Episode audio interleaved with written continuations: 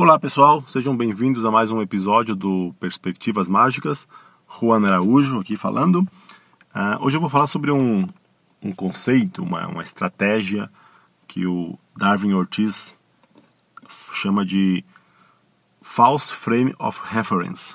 Aí nosso primeiro problema, porque eu não, eu não achei exatamente uma, uma tradução que, que explique exatamente, que faça muito, muito sentido com, com o que ele quer dizer. Achei traduções para frame of reference como quadro de referência, em conversando com alguns amigos mágicos para ver, dando ideias, tiveram algumas ideias. Teve um ponto de referência, achei uma boa, um deles sugeriu, porque é mais ou menos isso o conceito de mudar o ponto, o ponto de vista sobre o problema da, um problema, vamos chamar assim, de solução, né? Como como o espectador analisaria um efeito para achar uma solução.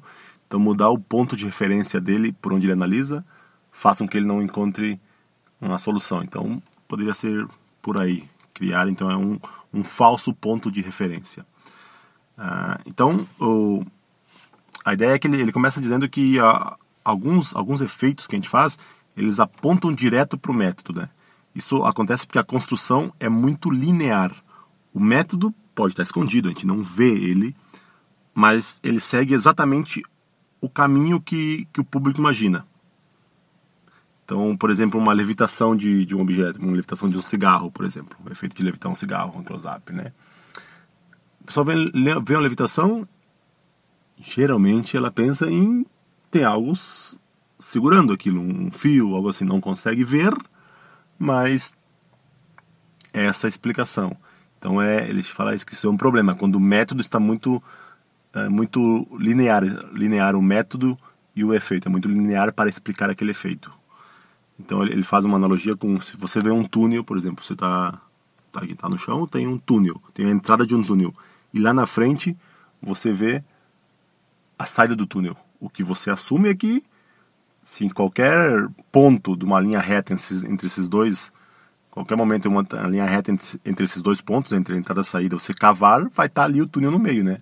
É o, é o que a pessoa pensa.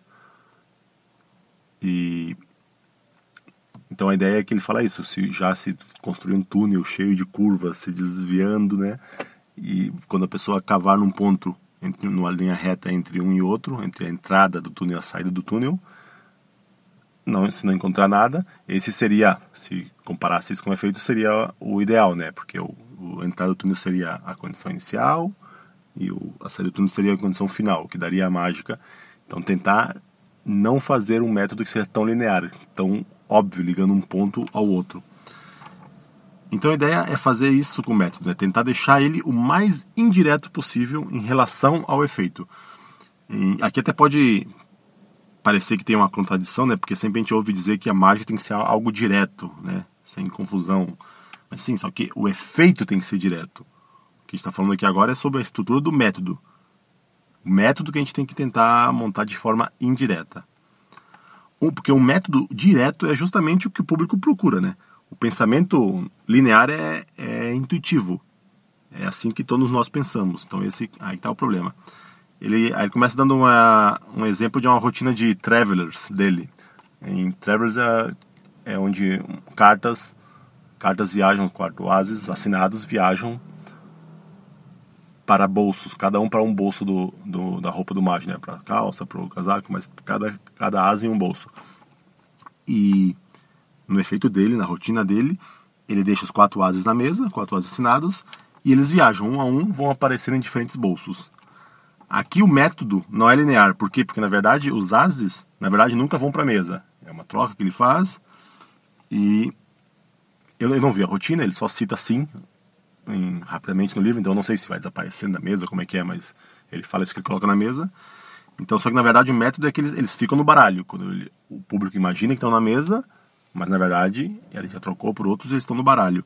Então, o método é o que? É levar de alguma maneira os ases do baralho até os bolsos. Mas o público vai tentar achar uma explicação para quê? Para como os ases viajaram da mesa para os bolsos. Então, isso que ele fala. Então, a diferença da rotina dele do original, por exemplo, essa, essa rotina originalmente é do Diverno, o Travelers. No efeito, no, na rotina do Diverno, eles são os ases são perdidos no baralho. E aí começam a aparecer um em cada bolso. Então aqui, essa é a diferença, né? Então aqui o efeito é que os ases de alguma maneira viajam do baralho para os bolsos. E o método é exatamente esse. O método é que ele tem que fazer os ases irem do baralho para os bolsos. Então é muito linear, segundo ele. Isso pode prejudicar o impacto mágico, porque pode fazer as pessoas seguir mais e talvez captar o que aconteceu. Mesmo não vendo, mas intui que naquele momento poderia ter acontecido alguma coisa. Então, mudando de métodos lineares para métodos não lineares, o que acontece? A gente tende a deslocar a técnica para fora do intervalo crítico.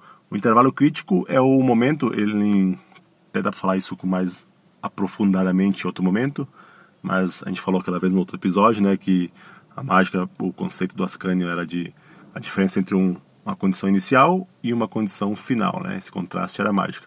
O intervalo crítico é é a último a último momento que a pessoa vê a condição inicial até o primeiro momento que a pessoa vê a condição final. Então, por exemplo, para explicar esse intervalo crítico, ele fala transformar uma laranja numa maçã. Cobre com lenço e depois quando estampa tá lá virou uma maçã, por exemplo. Então, o intervalo crítico é entre o último momento que ele viu laranja e o primeiro instante onde ele viu a maçã. Esse é o intervalo crítico. Então, o que quando a gente muda, muda ou consegue métodos não lineares, a gente consegue botar a técnica fora desse intervalo crítico, intervalo crítico que o público percebe, né? Então, isso, isso é bom. Então, um bom exemplo de um efeito com método indireto é, é o color change deck, né? O baralho que, que muda de cor, né? Muda os dorsos de cores. A, na, a natureza do efeito, mudar um baralho, todo, todas as cores das, da, dos dorsos das cartas, ele pode sugerir ao público que, que, ocorreu uma troca de baralho entre o momento em que ela viu um baralho azul e o momento em que o baralho se transformou em vermelho, por exemplo. Mas o que a gente usa normalmente, o método básico para esse efeito não é esse, né? Geralmente é, é já ter o baralho vermelho, mas disfarçado de azul com uma carta azul no topo, tira da caixinha azul e por aí vai, né? De maneira que já é vermelho, a gente sabe, né? Mas a gente disfarça ele de azul. Depois a gente só tem que tirar isso e fica azul. Então, esse é um, ótimo, é um ótimo exemplo de método indireto, não linear, né? Porque as pessoas vão tentar responder a pergunta quando ele trocou de baralho. E no intervalo crítico não existe essa técnica, então está protegido. Elas jamais vão se perguntar ah, como ele fez esse baralho vermelho, que acaba vermelho, né? parecer azul no começo. Entendeu? Então é, é distanciando, fazendo um método não linear, afasta elas do verdadeiro da verdadeira solução. Então é essa a ideia básica dessa técnica, né, desse desse false frame of reference, esse falso ponto de referência. É, se a gente conseguir fazer o público se fazer a pergunta errada, com certeza eles nunca acharão a resposta certa, né? Então, uma das maneiras principais de fazer isso é evitar números onde o método é o efeito. Um exemplo. Por exemplo, vai fazer usar um salto, né, um classic pass, para fazer uma rotina de ambiciosa. A carta é escolhida, devolvida no meio do baralho, e pela técnica do salto ela vai parar em cima. E tu revela que ela foi para cima. O efeito qual é? É que uma carta vai do meio do baralho para o topo. O método qual é? é que uma carta vai do meio do baralho para o topo. Essa estrutura linear faz com que faz com que o espectador se faça a pergunta certa. Como ele quer? Como levou minha carta do meio para o topo? Então, por mais que você faça um salto perfeito ou use um bom controle de atenção, não, não é a maneira ideal de executar esse, esse efeito. Né? A pessoa pode ficar se perguntando como, como você fez isso, ficar com a sensação de que não prestou atenção em algum momento do intervalo crítico, que a gente falou, né? Porque o intervalo crítico é o quê? A última vez que ela viu a carta sendo colocada no meio e o primeiro momento quando ela chegou em cima. Então, se ela, então se tu usou o salto e para cobrir teu salto usou um controle de atenção, um desvio de atenção, falar uma coisa, chamar atenção, pedir para segurar o baralho, algo assim, ela pode colocar isso em dúvida e concluir que foi ali que aconteceu, mesmo não tendo visto o salto, mas falar, ah, mas foi lá. E aí já se foi a mágica, né? Mesmo que ela não tenha visto a técnica ser executada, mas se imagina que teve espaço para isso, acabou a mágica. Diferente do que se tu pegar uma oficial ambiciosa, por exemplo, a carta está em segunda posição, tu faz um double lift, desvira o double lift, lentamente coloca a carta no, no meio do baralho, sem gesto nenhum, sem chama atenção para isso, não vai fazer nada e pum, a carta aparece em cima. Então é muito menos linear o método, né? Porque o, o método não, o efeito é a carta foi do meio para cima. O método não foi esse, né? O método, a carta nunca foi no meio. Então dificulta a, a solução por parte do, do espectador. Por exemplo, outro exemplo que ele dá. A gente tem um baralho marcado, tá? Baralho marcado, aí tu vai lá, deixa o espectador escolher uma carta, a pessoa pega a carta, coloca na mesa e tu imediatamente revela a carta. Não é um bom uso para esse método, né? Então, agora um exemplo de como usar esse método de forma menos linear. A gente tem um baralho marcado e, além disso, estamos com o baralho numa sequência memorizada, numa mnemônica, por exemplo, e faz um efeito dizendo que consegue determinar a quantidade de cartas cortadas por alguém só pelo peso delas. A pessoa corta a quantidade de cartas, coloca na tua mão e pelo peso você sabe quantas cartas tem. Que é, que é como está memorizado, né? A pessoa corta, tu olha o que ficou na parte de baixo, na, no que sobrou do corte, com a carta marcada, uma menos essa na posição da mnemônica, né? Uma quantidade a menos, a pessoa corta, por exemplo, na, cortou. Tu olha, ficou no topo ali da, do monte de baixo a carta 20, carta posição 20. Sabe que, obviamente, ela cortou 19 na tua mão. Então, é um uso bem melhor desse método, né? É um uso, usar o baralho marcado para algo bem melhor porque ele está totalmente distanciado do efeito. Ninguém, ninguém jamais vai procurar por marcas em cartas para tentar explicar como você identifica o peso das cartas. Então, o objetivo dessa técnica é tentar fazer o espectador fazer a pergunta errada, aumentando, aumentando a distância sempre entre o método e o efeito. Então, e um, uma boa maneira para a gente alcançar isso é usar, é usar um método associado normalmente a um tipo de efeito para realizar um totalmente diferente.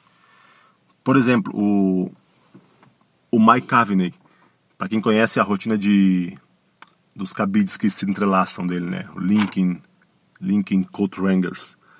Tem aquele que ele faz com os cabides com tipo aro chineses, com chave, né? Com gimmicks, mas tem uma que ele faz que é chama de impromptu. Não é impromptu porque precisa de outro, outro gimmick, mas nos, nos cabides não tem nada. Pega, são cabides de arame normais e ele entrelaça eles é, o método é um, é um gimmick que seria usado a princípio para levitar, algo que fica no corpo dele, que seria usado para uma levitação.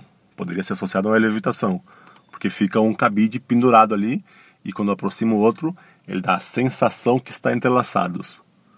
Então é, é isso, né? Um método que é associado a uma levitação, mas é usado para dar a ideia de que estão entrelaçados os cabides. Então ninguém, porque a pessoa olha ali, tenta fazer a pergunta: como eu examinei esses cabides? Estavam na minha mão agora, dois segundos atrás, como eles estão entrelaçados agora? Aí ela fez a pergunta errada, nunca vai achar a resposta certa. Ela vai ficar se perguntando ah, como ele fez para um ficar levitando. É essa a ideia do distanciamento entre método e efeito. Então, o, outra, outro exemplo dessa aplicação é, é a dedeira, né? Isso explica, por exemplo, que muitas vezes os leigos, que mesmo sabendo da existência da, da dedeira, não percebem, percebem quando ela é usada de outra maneira. As pessoas que conhecem ela associam a. Porque um monte de gente conhece, né? Dedeira, a desaparição do lencinho. Então as pessoas associam esse método à desaparição de um lenço, geralmente, ainda como eu falei.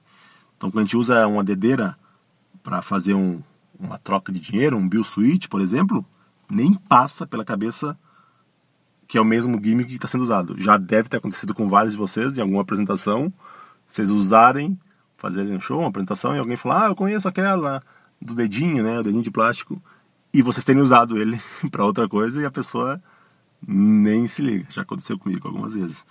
Então, porque ele está usando para um método, para um efeito totalmente diferente do que a pessoa sabe ah, para qual é aplicado, né? Na cabeça dela, dedeira é usado só para desaparição de algo, um, um objeto pequeno.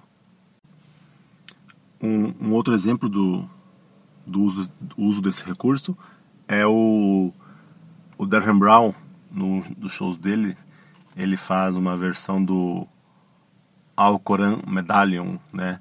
Que é o efeito é que o efeito original do Alcoran, ele tem um medalhão, né?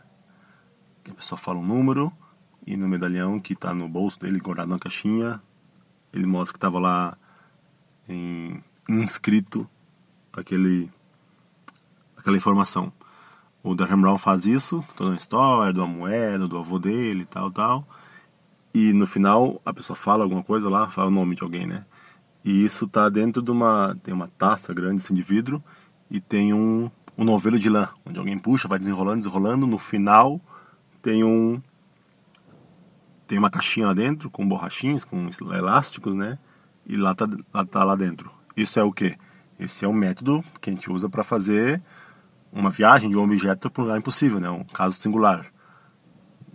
Um objeto assinado, um objeto único de alguém, uma moeda marcada, um anel, viaja para aquele lugar. Ele não, ele faz isso para comprovar o isolamento total, para comprovar que aquilo lá estava guardado desde o começo, ou seja, que ele não tinha como mexer naquilo, que não tinha como ter nenhuma interação com aquela previsão, provando que era realmente uma previsão. Então, ninguém vai ficar se perguntando ah, como ele fez parar isso lá, porque não é não é o tipo o efeito que ele está vendendo ali, né? Então é um método que faz um objeto visível e parar no lugar impossível, usado para um efeito de previsão. Então também mesmo exemplo de distanciar. Outra maneira de conseguir esse esse falso ponto de referência, que é como decidi usar aqui o termo, é, são as pistas falsas, né? Em, que é um conceito definido e muito bem explorado pelo Tamariz, que rende um outro capítulo à parte, né? Mas, mas só para falar aqui então rapidinho, outra hora a gente explora mais, mas consiste basicamente a ideia das pistas falsas é fazer com que o espectador enxergue uma solução, uma possível solução, como se ela tivesse tido essa ideia, né? como se ela tivesse percebido sozinha, para ela ir por um caminho, seguir aquela pista, daí que é a pista, mas em seguida essa, essa solução se mostra falsa. Só que acontece, só que no momento que ela faz isso, reforça uma falsa realidade. Uma realidade falsa que está na, na cabeça dela. Então, a partir daí, ela vai se fazer as perguntas erradas. O exemplo que ele usa é um, é um número que o McKing faz, que é uma pedra, ele produz uma pedra do sapato dele, né? Então, normalmente, originalmente, esse efeito é feito como? A gente tem que carregar, tem um momento lá de controle de tensão, tu carrega uma pedra que claramente não cabe, cabe dentro do sapato, carrega ela e imediatamente pum, joga no chão para provar que é uma uma pedra de verdade, né? E o McKing faz uma pequena coisinha, uma pequena sutileza que dá essa pista falsa, que é o que ele carrega, mostra o sapato com a pedra, passa essa pedra do sapato para a mão, para outra mão, né? Tira do sapato, espera alguns segundos, o intervalinho certo, e aí joga no chão, para mostrar que é uma pedra real. Então a ideia aqui qual é? A ideia é que nesse momento que mostrou a pedra no sapato, primeira surpresa, quando passa a pedra para outra mão, as pessoas sabem que essa pedra não poderia caber ali, né? Então, uma possibilidade, esse tempinho em que ele segura a pedra na mão, é, ele, ele dá a chance das pessoas pensarem ah, que é uma pedra falsa, uma pedra de, de, de espuma, né? Que tem de, de esponja, que as pessoas conhecem, já viram coisas por aí muito reais de esponja. E aí elas têm essa pista falsa e vão por aí. Ah, não, tudo bem. Podia estar tá lá, tava no sapato, porque é de esponja, e agora ele está mostrando a pedra falsa. Aí, pum, deixa cair no chão e quebra elas com isso. Não, é uma pedra mas a partir daí elas assumem que a pedra estava no sapato. Mas está no sapato, como é que vai estar tá se não cabe? E aí, puf, e aí é, né, a mágica. É a, fica, elas se perdem porque foram por um caminho e depois tentam explicar a partir desse caminho e aí não tem mais volta, né? E agora, uma coisa que a gente tem que ter cuidado, né? O kickers. Kickers são, em, quando a gente faz, quer fazer mais de um quer colocar um segundo clímax, por exemplo, no efeito. Tem um efeito, termina, aí tu quer colocar um clímax a mais. Ele pode acabar estragando essa ideia desse, desse nosso falso ponto de, de referência. Eles citam um efeito em, chamado Smith's, Smith's Myth, myth, algo assim. Que duas pessoas, dois espectadores, cada um pensa numa carta, esse é o efeito, né? Não vem ao caso ao método, ele nem explica ali. E cada uma pensa numa carta individualmente, uma não vê a carta da outra. As cartas são dá o baralho para eles misturarem as cartas. As pessoas embaralham, dividem em dois montes e aí ele vai virando cartas de cada monte simultaneamente e fala que para quando as pessoas verem seu sua carta, falarem para ou falarem essa, algo assim. Ele vai virando uma carta de cada monte, né? São o mesmo baralho, então obviamente são cartas diferentes em cada monte. E pum, tem uma hora que ele vira, né? Duas cartas as pessoas falam para. E o método, o efeito é que ele encontrou as duas cartas, as duas cartas, depois as pessoas pensarem nelas e misturarem as duas cartas, as cartas pararam na mesma posição. Esse é o efeito. O método qual é? Que as pessoas viram a mesma carta, né? Tem, esse é um princípio conhecido até para outros efeitos melhores. Esse também não é um grande efeito, porque eu acho que talvez as pessoas vão se conversar e tal ali, mas tem, tem, tem como usar esse princípio de maneira mais bem estruturada, que é o General Card, né, do Hofzinser. E mas o que acontece é que ele falou que aí veio um dia um cara, um mágico, e falou para ele que teve fez colocou o, o, plus, né, o kicker, o segundo clínico de fala, depois de fazer isso, dizer para as duas pessoas falarem a carta ao mesmo tempo, sua carta. As pessoas falaram, as duas falaram a mesma carta. Como se isso tivesse sido uma grande ideia. E, e o que fez com esse kicker? Tu matou, né? Tu tinha construído um frame de um, um falso frame de referência, um falso ponto de referência bom, legal, assim, pelo menos, que o método era fazer as pessoas pensarem na mesma carta. E o efeito era como duas cartas diferentes parar na mesma posição depois de ser embaralhado.